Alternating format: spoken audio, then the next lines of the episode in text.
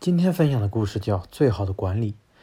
古代军队夜袭敌方营寨时，为了在黑暗中让己方人马保持安静，达到突袭的效果，发明了一种奇特的管理方式，让己方人马人衔枚，马勒口。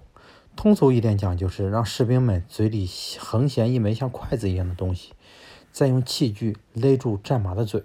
谁出声，谁的战马嘶鸣，事后都有据可查，可以追究相关人员的责任。这样一来，人人都得管住自己的嘴，约束好自己的战马，谁也不敢大意。几千人马在晚上行动，要保证所有的人马不出声音，难度很大。人多的时候，总是免不了有人会说话，黑灯瞎火的，也不知道谁在说话，事后也无法追究当事人的责任。那该怎么办？军官直接呵斥，声音更大，更容易暴露自己。即便管得了人，也管不了马呀。马忍不住嘶鸣，只要一声，就会前功尽弃，功亏一篑，偷袭肯定失败。好了，有了人先没，马勒口这一管理方式，可以保证人马都不出声。